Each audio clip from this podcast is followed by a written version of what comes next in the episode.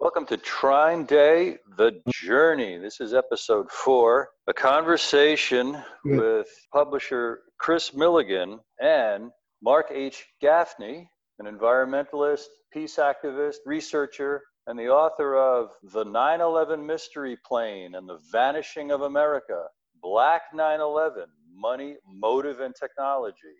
The First Tree of the Day Gnostic Secrets of the Naassenes, the initiatory teachings of the Last Supper, Never Summer, and Dimona, the Third Temple. His articles and essays have appeared in numerous journals, magazines, and newspapers. And I am Bruce DeTorres, the moderator. Chris Milligan, what do you have to say to your friend and author, Mark Gaffney? Uh, I have to say welcome. And Mark, how did we meet? Did you contact me?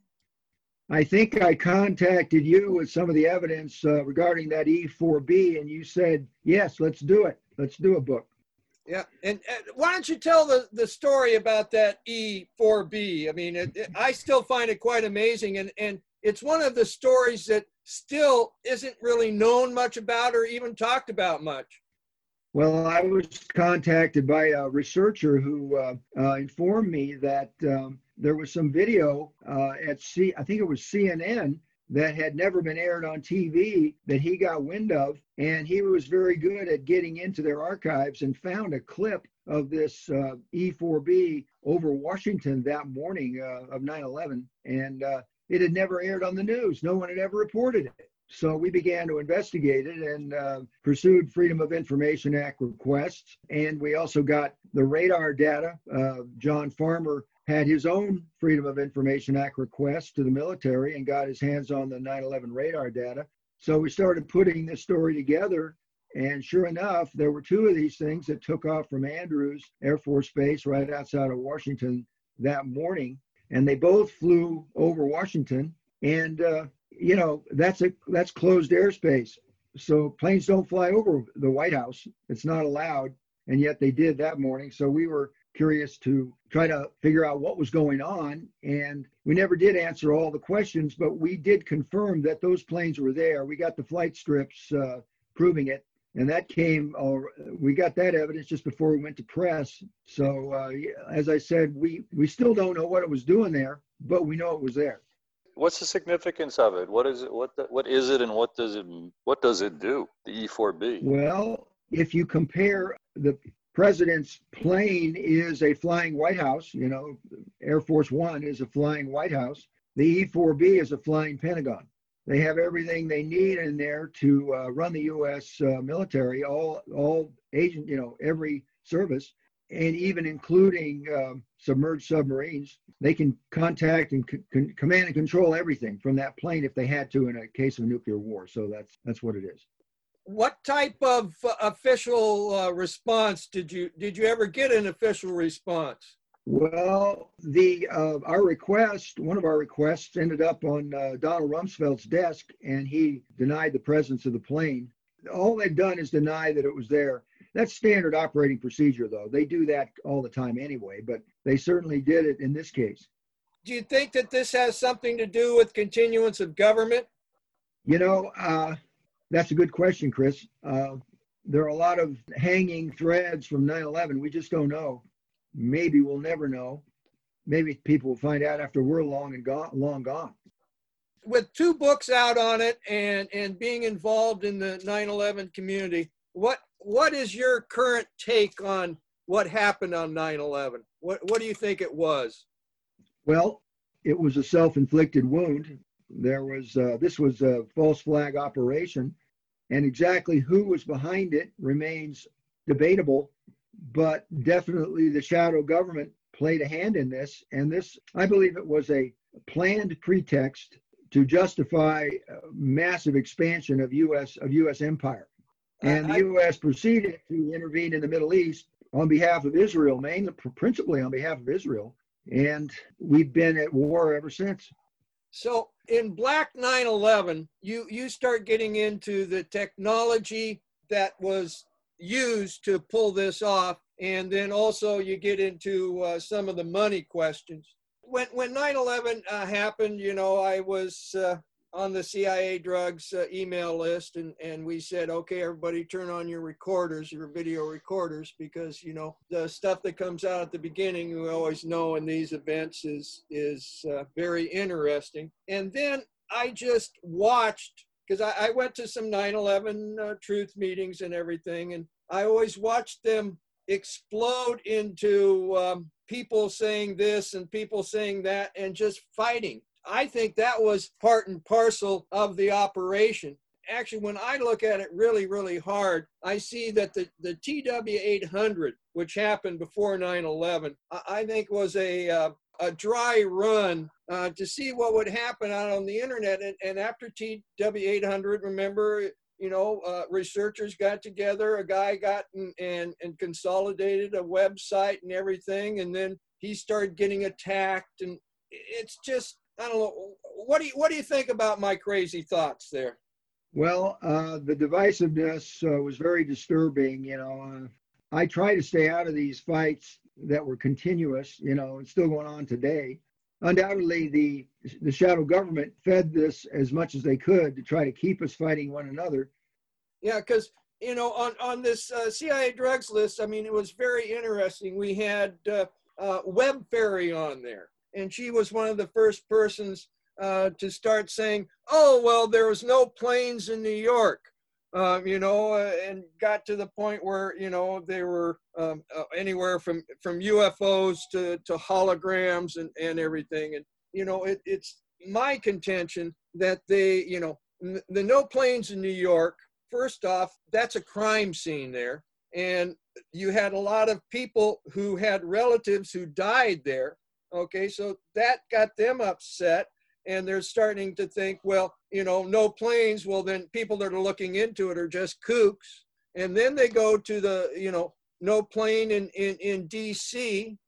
I, I had uh, people declaiming that, oh, you know, there's these people running around with these little things and they would push a button and, and the uh, light poles would fall down and all of this. And then it, it came out that, quote unquote, the Jews did it all because that then gets you to the other side of conspiracy theory to to shut it down. And conspiracy theory was used a lot all around 9-11 to control uh, the narrative. At least that's what what i see. Well whenever i hear criticism of 9-11 investigators and truth activists uh, uh, on the basis that they're just conspiracy theorists uh, i I respond, well, the official narrative is itself a conspiracy theory. It's the craziest one of all. That's the one I object to. Yep, absolutely. So, can we talk a little bit about the money? Okay, because you were one of the people that really delved quite a bit into that. And I think, you know, people still don't quite understand. I mean, they, they hear the things of the, uh, oh, the Pentagon lost all its money and the thing hit that particular office but there was a lot more uh, money, especially in New York City, that got mm-hmm. affected. Well, somebody made a lot of money on 9/11. There's no doubt about it. We know that the the put options traders actually collected their winnings, and uh, that's not widely known. But they actually cashed in those put options for an estimated 35 or 40 million dollars. And I'm sure there were was a lot more money made in the securities market Probably a lot more in security. Can't they trace that? What did they say? Well, um, we, uh, you know, I have a uh, testimonial in my Black 911 uh, by the gentleman who filed the Freedom of Information Act request. Uh, and he, the SEC responded to him that all the records had been destroyed.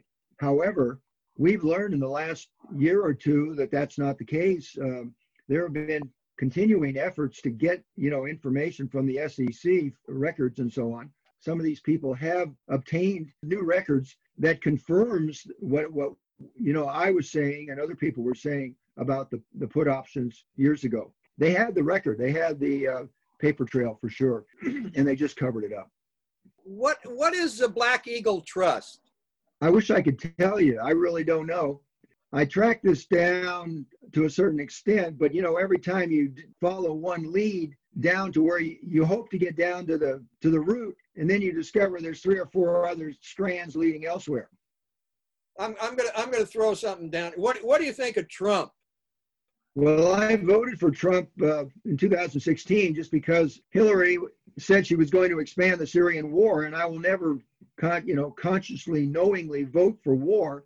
And uh, Trump said he was going to, he promised to end the wars, and so I decided to give him a chance.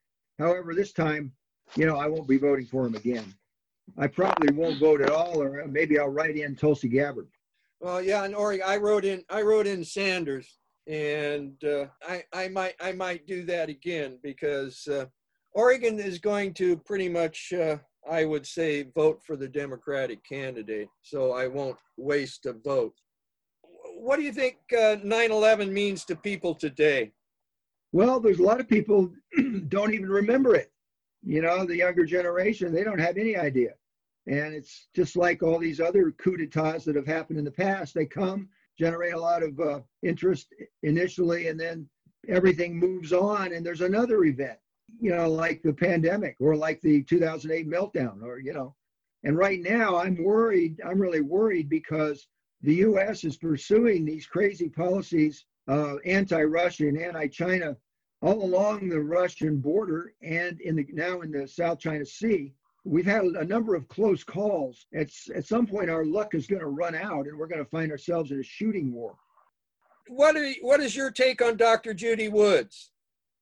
I think there there's possibility that uh, exotic weapons were used on 9/11. I, I've even suspected that a satellite was involved. You know, some kind of a space platform weapon involving Flight 93, perhaps. But you know, trying to get hard evidence is you know, I was not able to get it. I should mention that I've been working on another book here in recent uh, last two years. I've been working on a book non-related to 9/11, so I haven't been focused on 9/11 recently. What is your new book? Deep History in the Ages of Man, and I think you're going to love it, Chris. I'll send you a copy when I, when I get it out later this month. Oh, good. This is about the the big ball of wax, man. I'm looking back 120,000 years to civilizations have risen and fallen, and we've had these earth change events. Yeah, it's mind boggling stuff. Yeah, I, I, think we're at a paradigm shift uh, uh, going on right now. I'm hoping for the best. Mark, would you please repeat the title of your book? It broke up. Deep History and the Ages of Man. Deep History, deep. It's a holistic look at the planet and uh, natural history uh, with new lines of evidence, multiple lines of evidence, archaeological alignments, hard science. Uh, we've got stratigraphy from the bone caves of England, and they've been studying those bone caves for um, almost 200 years. Good data set there. And the pole positions have changed, gentlemen. We've had like the crust of the earth moves at great intervals. Okay. I think we're going to have to call this and see what we can pull out of it. It's just breaking up too much. I really appreciate your time, Mark. And uh, it is, I hate to say that, it is what it is. Okay? That's all I got. Okay. Thank you. Well, I'm going to uh, tell a story here a bit about 9 11 and about uh, conspiracy theory and um, how it works. I set up some uh, CIA drug uh, symposiums to get all all the researchers together. At this um, first symposium I, I, did, Michael Ruppert, who had become uh, one of the major researchers in a, in a short amount of time, uh, started to uh, push his weight around and saying, "Well, you know, if you bring that guy, I won't come." Blah blah blah blah blah blah. Uh, he didn't want uh, Rodney Stich to show up and talk, and I wanted to meet Rodney, and because he was one of the uh, very early people into CIA drugs and been into it. But there was another gentleman by name of Brian Quigg who had been uh, looking at it through uh, uh, the lens of um, the DEA and also the um, an, another agency, and he said, if I bring Brian, he won't come, he won't come, he won't come. And so I, I relented on, on Brian, and I'm very sad I did because very soon later, um, Brian was uh, dead. He'd gotten uh, killed by a uh, hit and run driver in the, in the streets in, in Arizona. Uh, something was, was, was going on strange. And then 9 11 happened. Okay, and and like I've said before, the first uh, thing everybody said there was turn on your VCRs because uh, that's when a lot of uh, good information uh, comes on. And so we had been deconstructing government lies there because of uh, CIA drugs. And so we just started right away uh, deconstructing what was going on. Then all of a sudden, there got to be a uh, poster on on this list by name of Sean McBride, and he he started coming in and, and started to uh, bring up the, uh, the specter of Israel and, and blaming the whole 9/11 uh, thing on the Jews, which is a basic move in, in conspiracy theory. Um, because it's a way to uh, shut up people and, and, you know call them anti-Semitic and call them names and, and uh, shut up any uh, researcher talk. And uh, also, uh, we had another guy on there. He was a uh, clerk at a video store in Yakima, Washington, and, and he started pushing uh, the no planes in, in, in DC. And now, where did the no planes in DC come from? Well, it came from a, a website called, you know, Where Where's the Boing Boing? Okay, that was uh, posted out of uh, France. Okay, and it was posted as it was coming, it was supposed to be coming from this big left wing uh, site because when the powers that be from out of the shadows are trying to control people, they have to control the left a lot more than the right because there's a, a, a lot more people on the quote unquote left side than there is on, on the right. And uh, but if, if you followed the money on that website and actually who was doing it, it was uh, coming from uh, right wing money.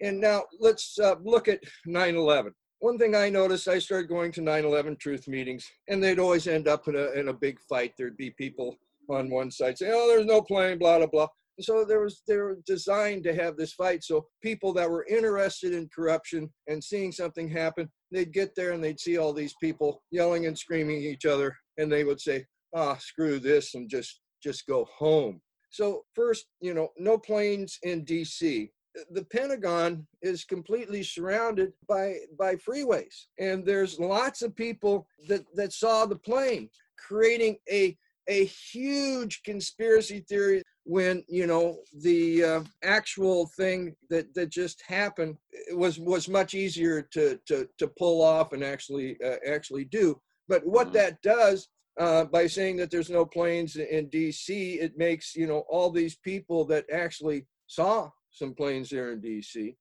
So again, it muddies the water uh, there and makes uh, makes it you know people looking into 9/11 again look like uh, conspiracy theorists. Okay, which just you know pushes it off to the side in, in most everybody's minds and, and makes it into a uh, something that doesn't seem to be worthwhile. Continuing on in CIA drugs, uh, Ruppert, we had Michael Ruppert uh, in there. He was one of the, you know, main players in, in, in CIA drugs. How did he get placed to be a, a leader in, in CIA drugs? Okay, well, there was a um, altercation between uh, the head of the CIA and him at a LA press conference. Okay, and to my mind, that that was a setup. Okay, it it then put him into a position of leadership in quote unquote the the CIA drugs uh, movement. And so I worked with uh, Ruppert and this other gentleman who was supposed to be a righteous dude in LA. And uh, they said, Oh, yeah, we're going to have a big crowd in LA, you know, blah, blah, blah.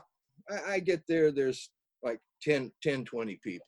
Okay. And I, I spent a bunch of money to get people out there from Arkansas and different things and, and talk about this.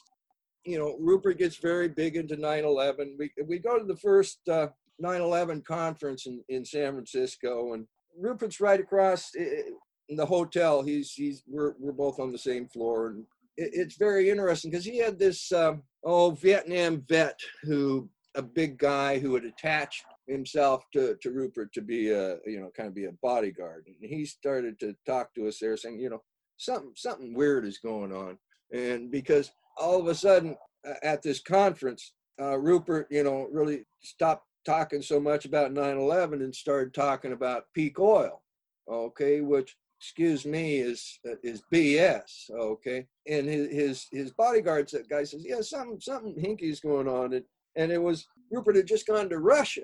Okay, for a couple of uh, weeks to talk at an economic conference. Okay, after he comes back from there is when he starts going on all this uh, peak oil stuff. It became, you know, I said, what is going on here? And I started uh, understanding that that basically Ruppert was a shill. Okay, he'd been set in there. Then we had these these other babies, Sean McBride you know, we started looking really hard at him and started looking at the IP addresses and this one uh, friend, and he was he was in a couple other groups out there, uh, email groups, and and he would talk about things in there, and we determined that this Sean McBride, uh, it's it's a fake name. Sean McBride's a oh big guy in Irish politics.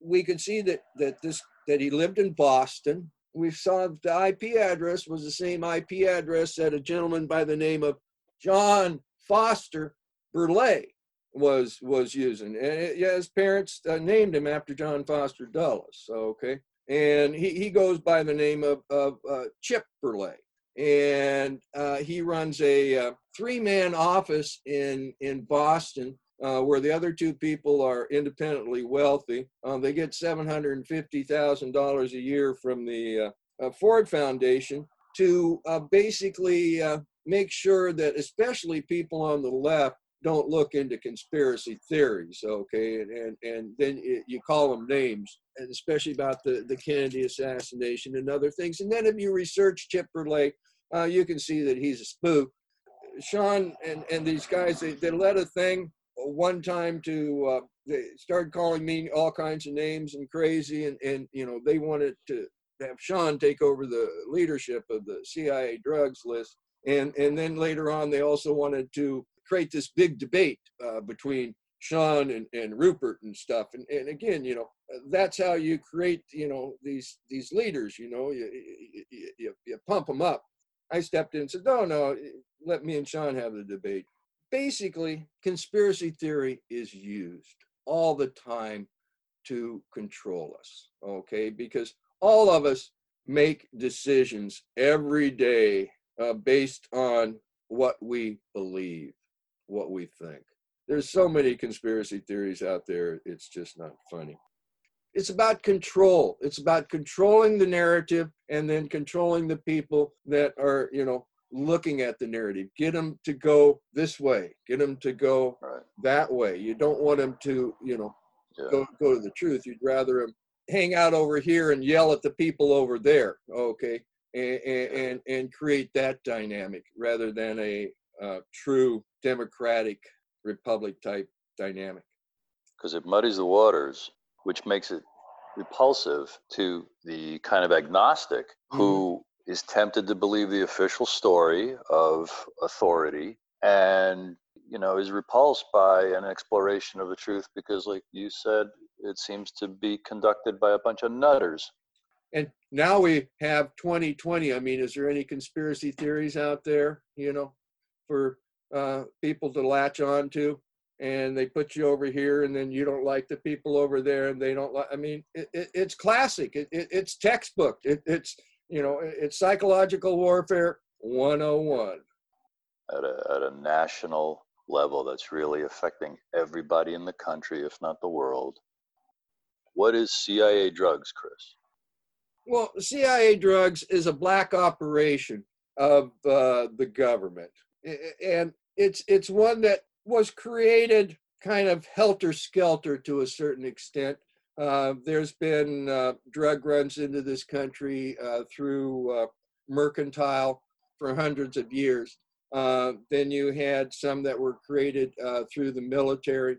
Uh, then you have some that were created uh, through uh, intelligence operations, okay? Because uh, intelligence looks at drug running as uh, a couple things. First off, it's, it's a source of cash, and, and it's also a source of intelligence. So who's ever at the, at the end of it has, their, has a little fiefdom. One thing that you, we saw happen in the Reagan administration uh, through George H.W. Bush was he took all these disparate runs that had been going through because we started having the situation where you know the DEA and uh, and the Bureau of Narcotics and and uh, the CIA they were stepping on each other's toes and whatnot, so they had to get some control over these these drug trades. there's two big black operations in the United States. One is continuance of government, and the other is drugs. And they both go through the extra constitutional methods. If you're a Rockefeller, you can pretty much do what you want to do, right? I mean, if you want to go to school, if you want to go to New Guinea, you can you can do that. Why did the Rockefellers, you know, why did they go to West Virginia and Arkansas and say, "Hey, you guys need some help in governance"? I mean, you had a senator from uh, West Virginia, uh, Mr. Rockefeller, for years, and you had a governor of Arkansas that was from Rockefellers. Well, it has to do because they're mountainous states and you can do whatever you want in the mountains until somebody comes up there and takes a gun. It's about establishing the extra constitutional ways, okay, in other words, you know, command and control, okay, of those operations. So C- CIA drugs is, is the importation of, of narcotics into, into the United States. There's two sides to CIA drugs one is the importation of narcotics and the distribution of narcotics. Uh, the other is what I call CIA the dark side, which is MK Ultra. And uh, you know, one of my my basic thesis is that the boomers were not supposed to cohere. We were supposed to be a pieced out, drugged out generation. But then we did cohere. We cohered as hippies around a joint being smoked around a circle with a little bit of LSD thrown in, because LSD can be used to disrupt, but it can't be used to control. Where heroin is very easy to use for control, and we've discussed this before. So, I refer listeners to the awesome and incredible episode one for a full exploration of that topic by Chris. If prostitution is the oldest profession, is drug running the second oldest? No, I would say spying is and then nice. and then comes drug running. You alluded to the the mercantile uh, running of drugs for hundreds of years. It's almost the history of business. It's a history of war, perhaps. It's it's part and parcel of the resource wars that you could say all wars, generally speaking, might be. Well, anytime you can sell plants for uh, more than gold, and sometimes you can grow these plants three times a year. Okay, and, and basically what it is you get you get primitives okay uh, to to grow the drugs for you for pennies on the dollar. Then you have to take that raw material somewhere and manufacture or you have to bring the manufacturing process to where that is. And then you have transport because you got to transport it and then you've got to sell it and then you've got to collect the money put it in the banks, and you know, it, it's basically a cycle. And opium became the largest commodity on the planet in the 1830s, and has never left it. All right, this has been the journey by Trine Day, and thank you, Chris. Thank you, sir.